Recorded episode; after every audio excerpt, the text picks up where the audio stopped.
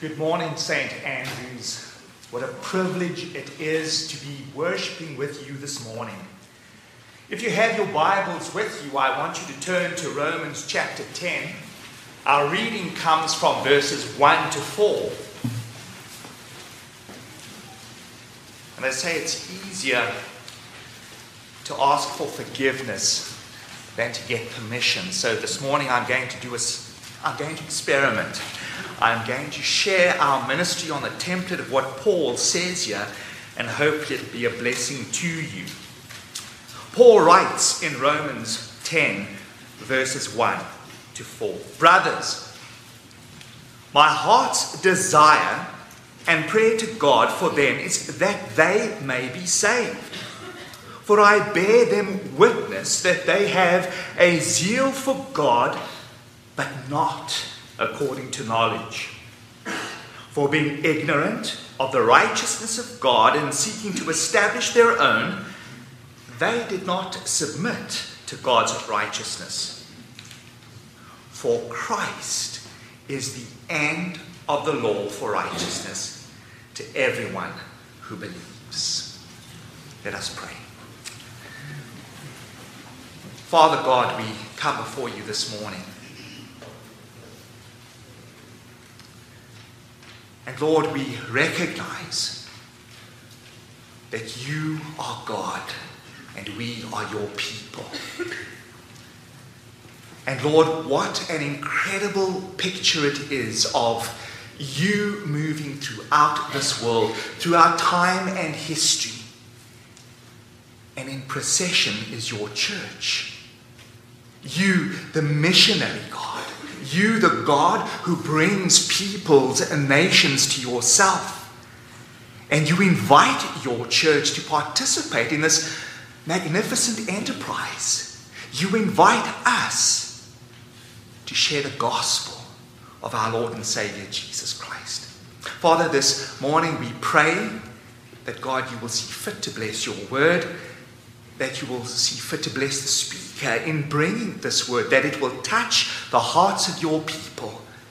It will shake us and remind us of the truth and of this glorious privilege that we have to participate with you in this mission.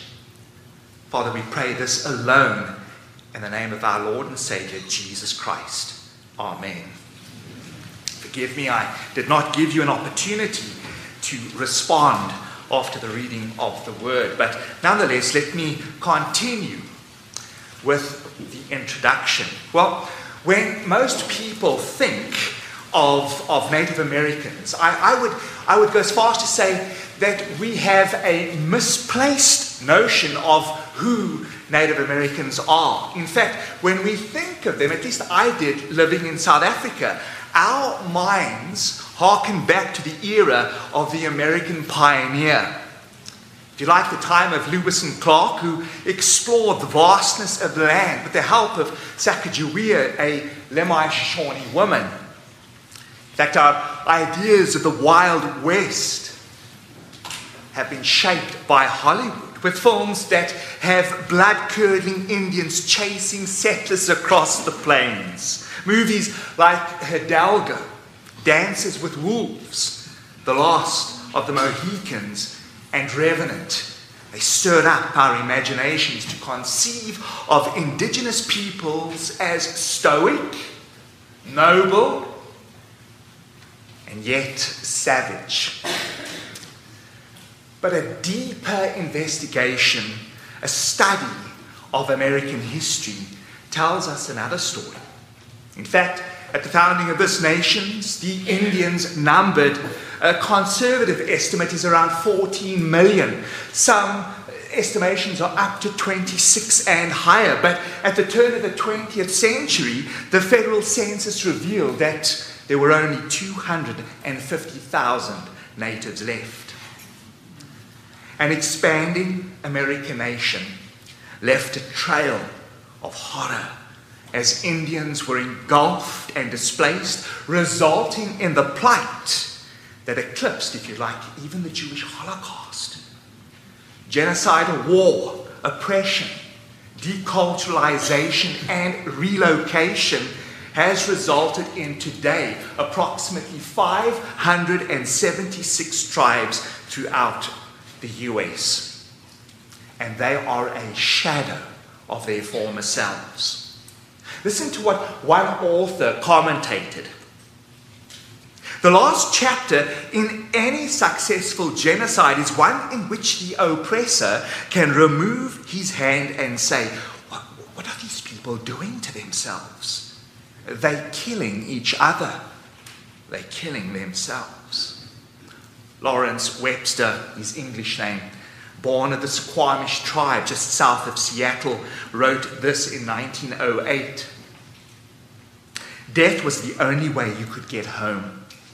It had to be sickness or death before they let you out. Asa Datlugi, a Apache, said this in 1886. The next day, the torture began. They cut our hair and we'd lost our clothes. And with these two, we'd lost our identity as Indians. Captain Richard Pratt said this in 1879 if we can just transfer the savage to the surrounding civilization, he will grow to possess a civilized language and habits. Indeed, kill the Indian and save the man. That was the clarion of the federal educational establishment. You see, the noble savage had to be socially shaped and re educated. He needed to be brought into a uniformed national culture. The federal purging of these nations meant nothing less than vast numbers of Indians dying. And those that survived seemed to be irreparably damaged. And here's the thing this is a notable concern. The church participated in it. Now, this is where it gets so interesting as we look at our text, because there are similarities between Israel and Native Americans. The first thing is the occupation of their lands and the dislocation of the people. And secondly, and very importantly, and I'm going to focus on this, is their religious pursuit of righteousness. You see, Israel was born of the promises to Abraham, but their journey included slavery in Egypt captivity in Babylon, and rebuilding Jerusalem under the Medo Persian Empire. Then came oppression again under the Greek Empire.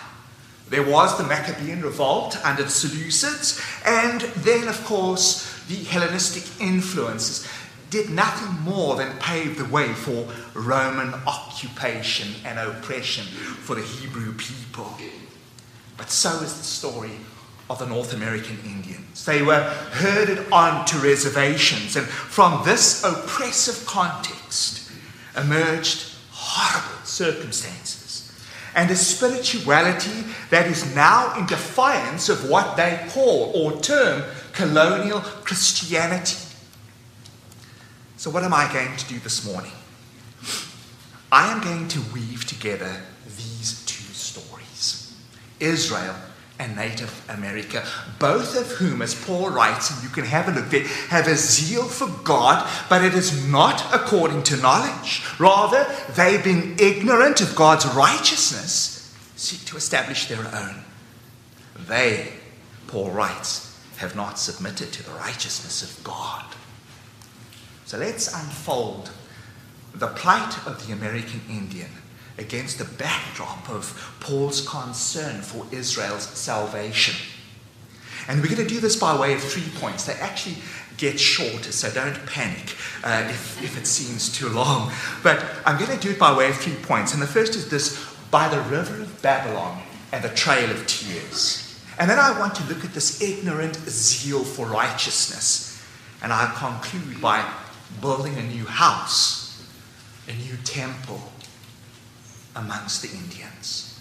So let's enter the body of the sermon by way of the first point by the river of Babylon and the trail of tears. For years, God had warned Judah to stop committing idolatry.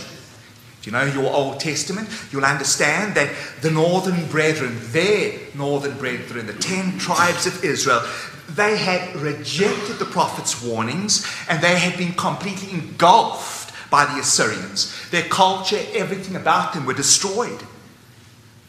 The same was beginning to happen to the two southern tribes, and the consequences for them were just as devastating. King Nebuchadnezzar of Babylon comes marching into the land of Israel. He destroys Jerusalem and he leads the people into captivity. And as they look back at the smoke rising from Jerusalem, in distress, they march on. And in Psalm 137, we read this hymn of reflection and emotional distress because it's impossible for these people to praise God. Listen to these words. The psalmist writes By the waters of Babylon, there we sat down and wept when we remembered Zion. On the willows, there we hang up our lyres, our harps. For there our captors required of us songs, and our tormentors mirth, saying, Come along, Sing us one of those songs of Zion. You can hear mocking. But how? How shall we sing the Lord's song in a strange land? One of my favorite preachers, the late Dr. James Montgomery Boice, said this of the song. He said, Every line is alive with pain, and its intensity grows with each strophe to the appalling climax. Indeed, the pain and humility found in the psalm echoes the words of a young Cherokee boy who was nine years old when he got carried off into captivity. Samuel Cloud wrote the following years later. He said, It is spring. The leaves are on the trees. I am playing with my friends when men in uniform ride up to our home. My mother calls me. I can tell by her voice that something is wrong. She tells me, quickly, gather your things. But the men, they didn't allow us time to get anything. They enter our home, smashing everything.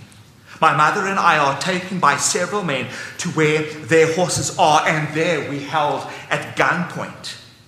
The men rode off, returned with my father. Elijah. We are gathered together and we are told to walk at the point of a bayonet, and they lead us up to a stockade. They herd us into the pen like cattle. No one was given time to gather any possessions. The nights, they're so cold in the mountains, and we do not have blankets to go around. Several months have passed until we are marched west to join the Western Cherokee. I have a short young told, Samuel, your father has died.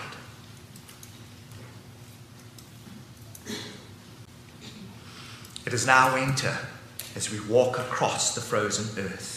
The cold seeps through my clothes. I wish I had my blanket. Each day they bury the dead in shallow graves.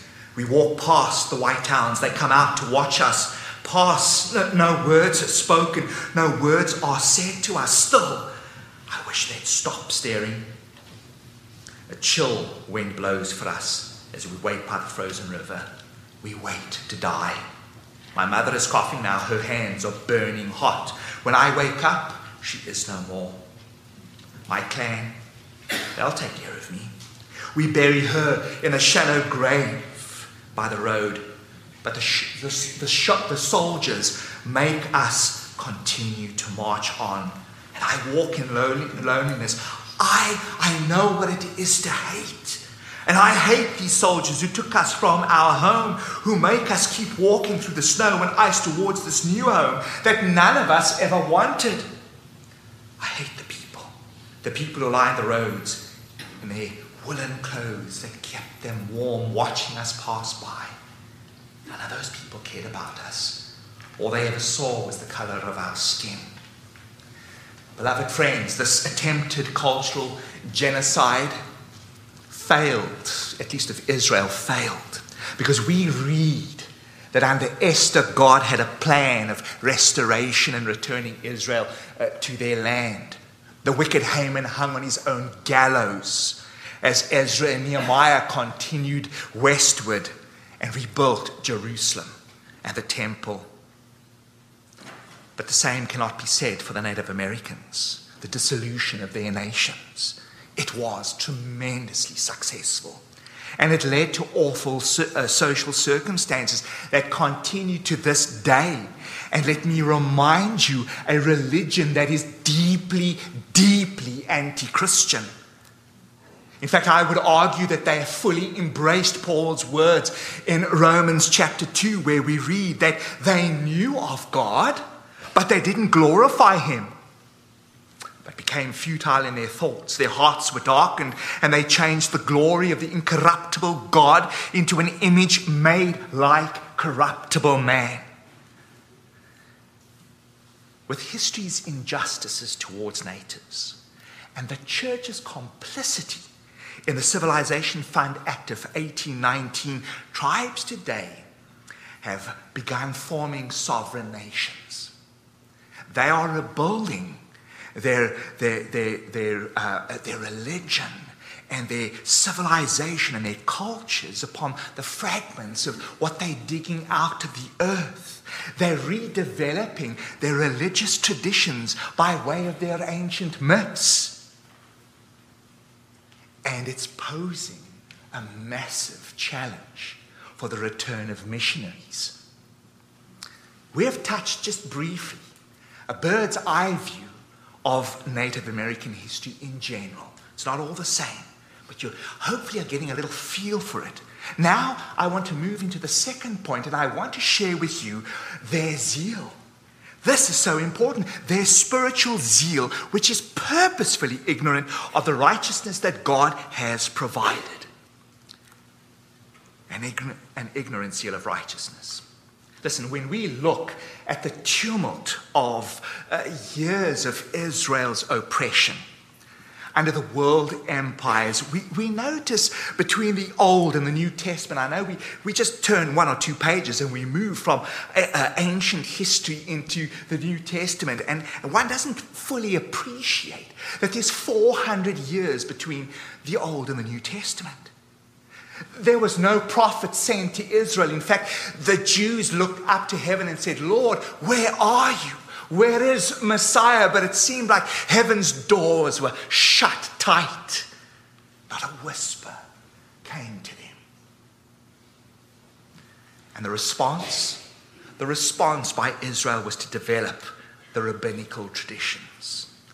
Ah, they thought, to please God, what we would do is we would write about 600 little laws. You see, we can keep them.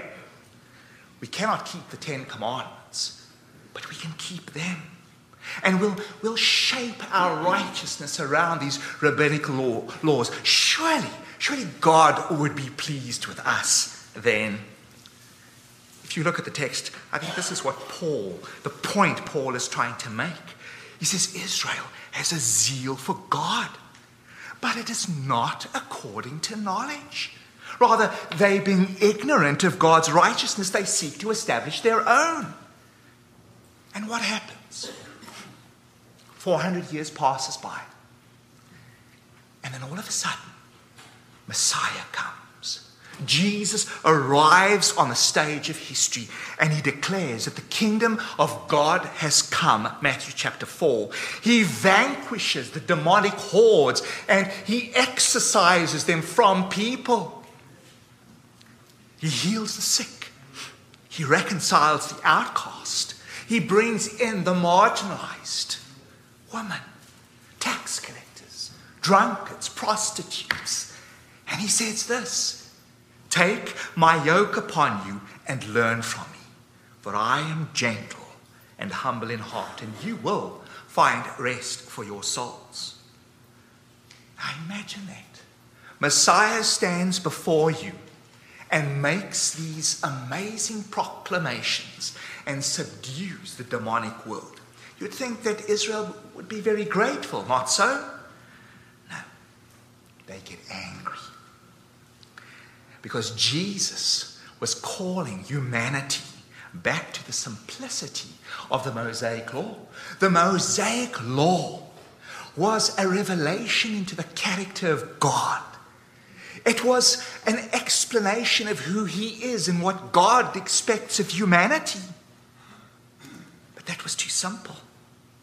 It was also a realization that humanity could not fulfill it. So we needed a Savior. But the spiritual leaders and the lawyers of Israel, they're offended because they sought applause. They dug deeper, entrenching themselves into man made religion or, or traditions. And they were negligent of the scriptures, and thereby they became ignorant of the heart of God. You see, to them, to love the Lord your God with all your heart, soul, and mind, and to love your neighbor as yourself was lost in this zealous striving of works righteousness. You see, if I just do this, if I just do that, God will be pleased. And when I stand before him, he'll weigh up all my good works and, and he'll say, Wow, Bob, I hope ah, there is a Bob in the church. Um, you can enter into heaven. But that's, that's not what the scriptures teach us. Instead of embracing him, Israel crucified him with malicious ignorance. Now, listen the rejection of Christ has repeated itself within Native American history, not because of who Christ is, but because of how he was declared to them. You see, the church believed that for natives to become Christians, they must be reculturalized. The life saving gospel became nothing more than a civilizing tool, which meant nothing less than the Indians had first become white inside. Hmm. To the Indians, Jesus became the white man's God. And as civilization acts were being applied to these various nations, families were dissolved, children removed and placed in boarding schools. There's, there is a gentleman within our uh, Lummi men's Bible study who shared the story one day, one evening.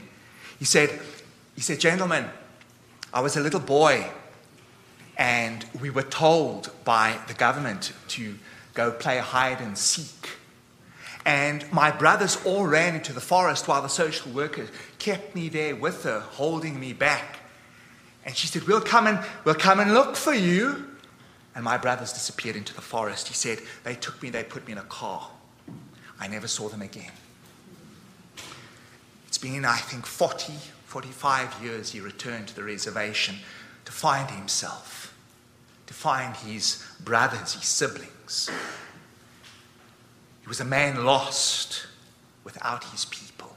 But by good providence, he will share that God saw fit to take me and to bring me into a Christian family that gave me the gospel. And to this day, this man is a man trying to find his place in this world, but he has the gospel. And without that anchor of faith, he would have been completely lost, like so many of his people. I share that because, you see, the white man's Christ has become Jesus, the destroyer of native civilizations, and the residual effect of years of oppression, the dissolution of families, are suicide rates four times higher than the national average. Substance abuse, human trafficking, especially under uh, the last two years of COVID, little Indian children just disappearing, never coming home. Rumor has it that they're somewhere in the far east. Poverty. Today, Indians are classified by missiologists as a misreached people group with less than 2% professing faith in Christ. For some of you who were there, uh, uh, were at the men's breakfast, I, I shared how God had brought the gospel to them, arguably between 1500 and 500 years ago. But unfortunately, the misdirected missional efforts and cross cultural shortcomings has led to us, the church, having massive challenges. But on top of that, the church has developed a guilty conscience, and it has led to the tribes becoming forgotten. Indeed, we're too embarrassed. We don't know how to deal with them. And the result is not only that we're embarrassed, but we simply don't want to deal with it anymore. And, and when we do encounter them, as, as um, Jonathan Edwards says, we're too interested in fixing them. And I will tell you, you cannot. You cannot fix them, but you can love them. And you can preach the gospel.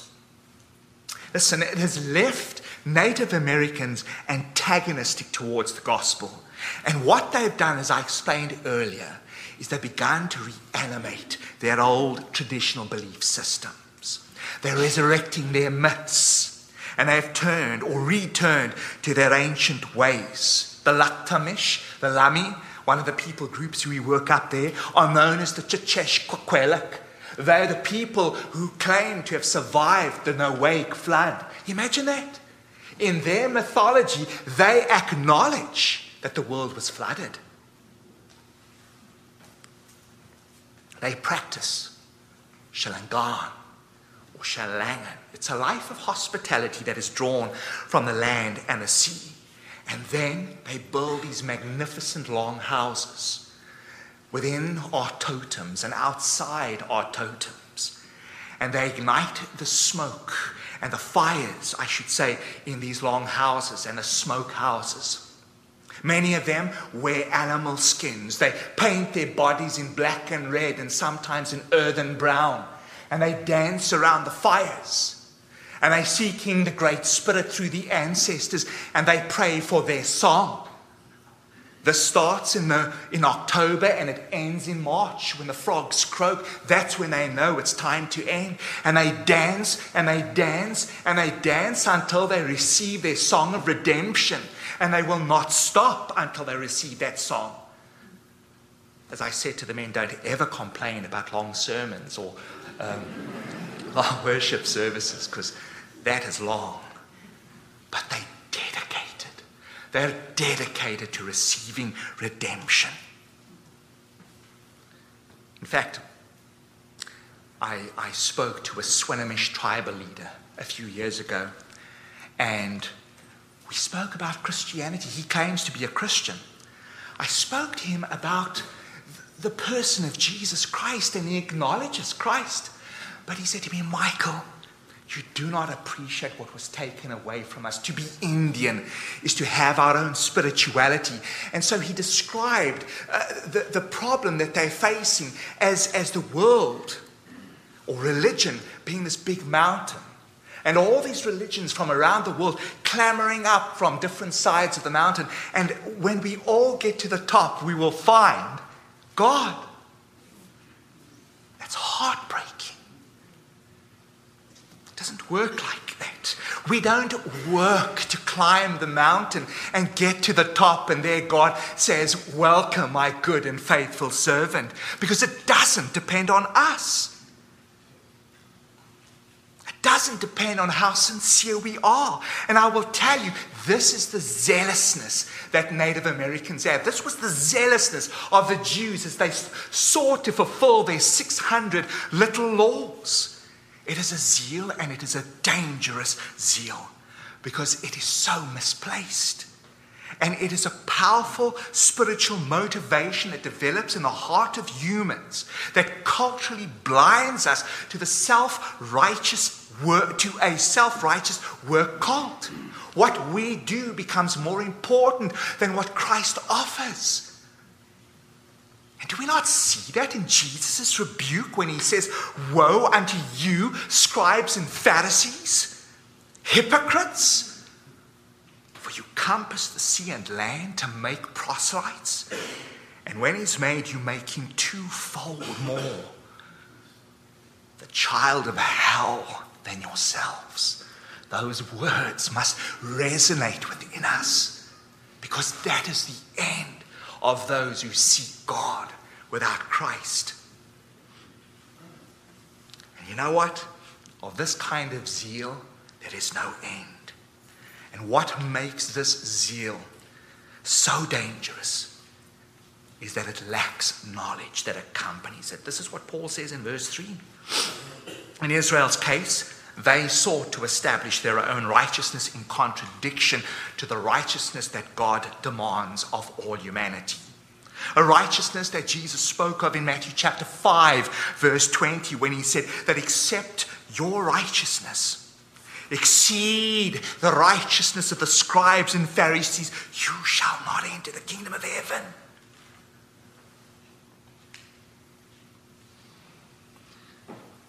Let me tell you, grab a hold of knowledge, thinking that it's going to save you, to grab a hold of knowledge is not the fullness of the knowledge found in Jesus Christ. In fact, Paul himself had a little bit of knowledge, and look what he did to the church.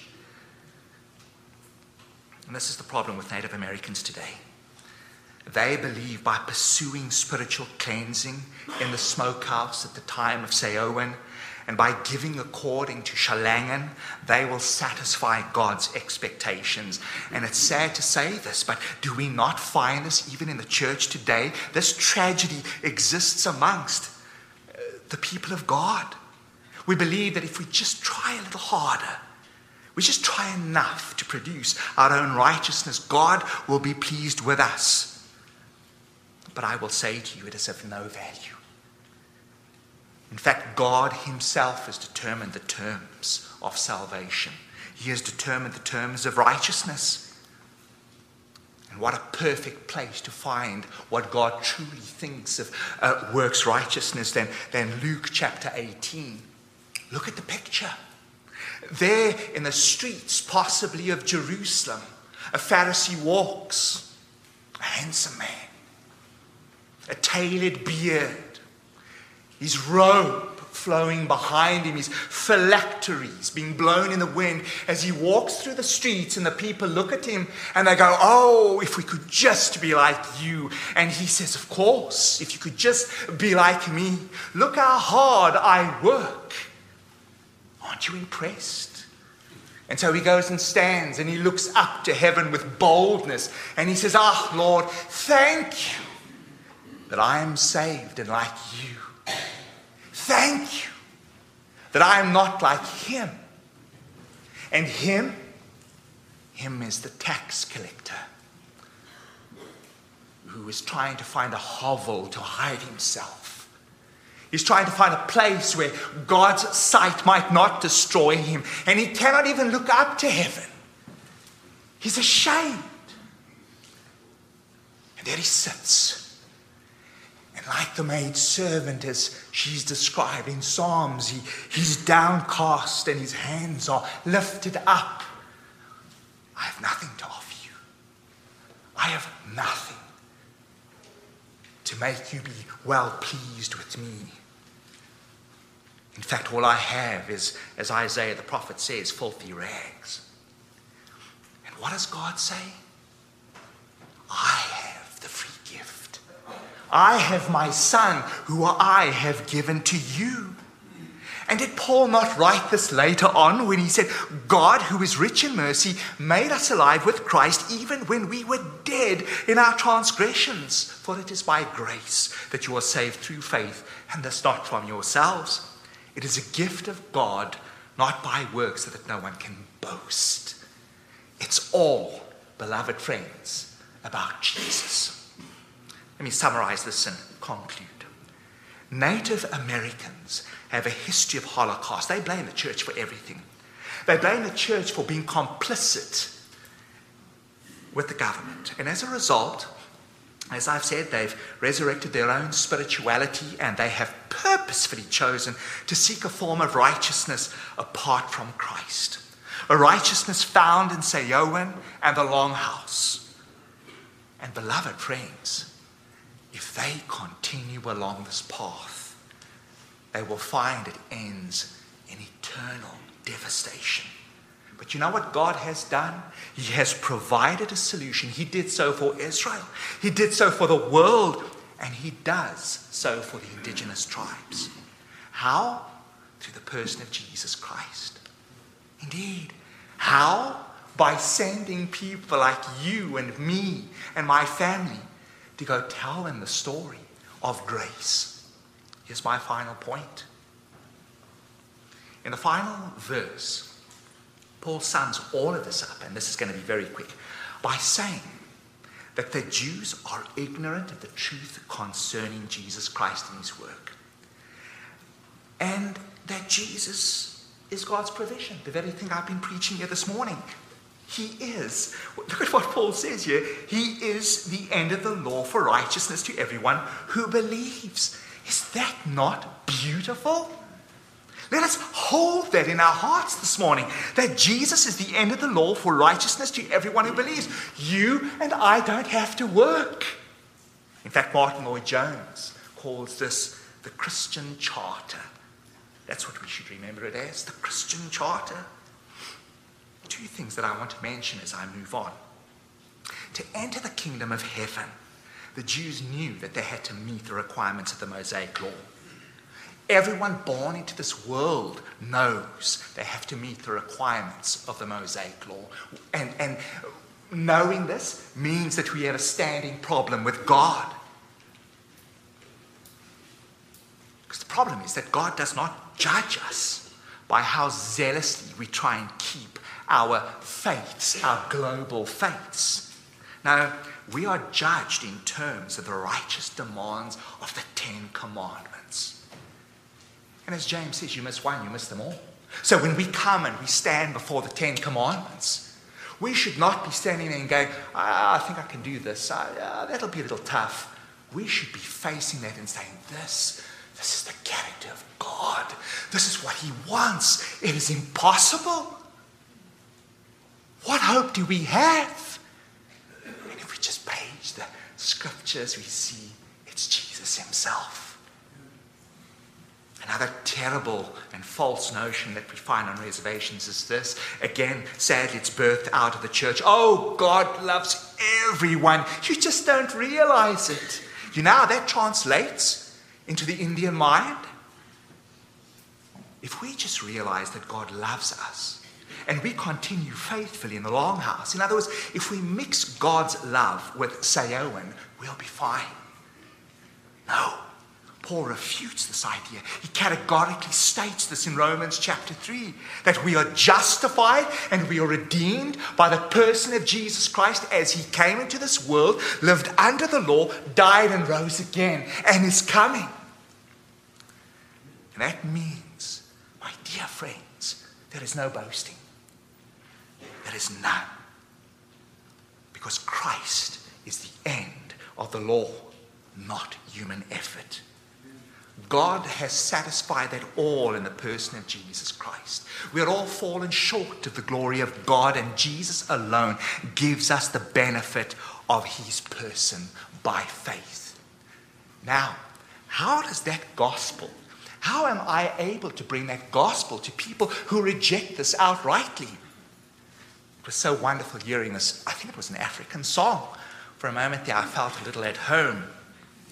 But we have a principle, and I'm going to end off with this. We have a principle that in, in the African languages is sawubona. And it simply means this. Remember, these are a misreached people and they're forgotten.